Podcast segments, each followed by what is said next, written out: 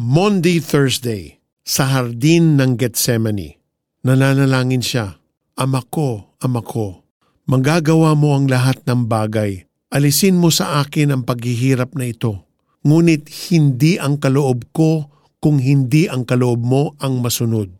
Mark 14 verse 36 Did you know na ang ibig sabihin ng Gethsemane na galing sa wikang Aramaic ay oil press? In Jesus' time, ang hardin ng Gethsemane ay kung saan pinipiga ang olives to make oil. Incidentally, ang olive oil ay ginagamit to anoint kings, priests, and everyone else who were chosen to do God's work. Jesus could not have chosen a better place to spend this critical time alone with the Father. He was nearing the end of his earthly ministry.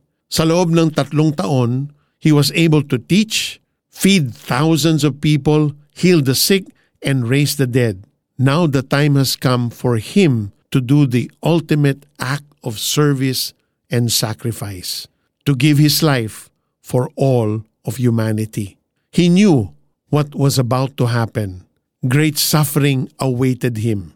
The betrayal of Judas, the denial of Peter, the insults from people, the torture on his body, and the separation from the Father through death. Imagine the fear and anguish in his heart. He cried out to God, Take this suffering away from me. In the garden, the disciples were sleeping, but Jesus was very much awake. Not my will, but yours be done. He finally surrendered to the Father.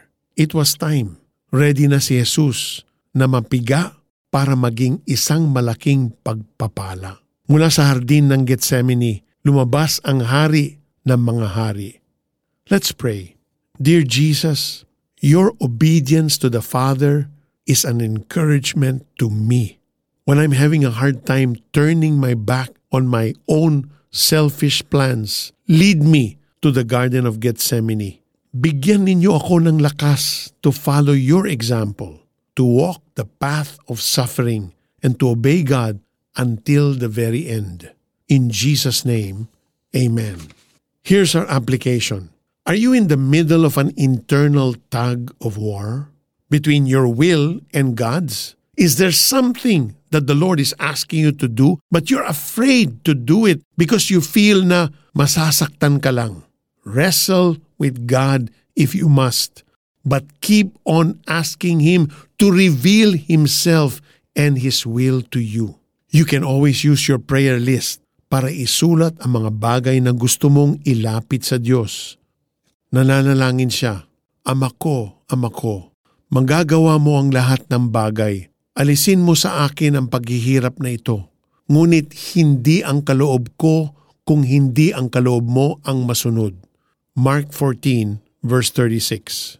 Have a God-blessed week. This is Peter Kairos, host of the 700 Club Asia.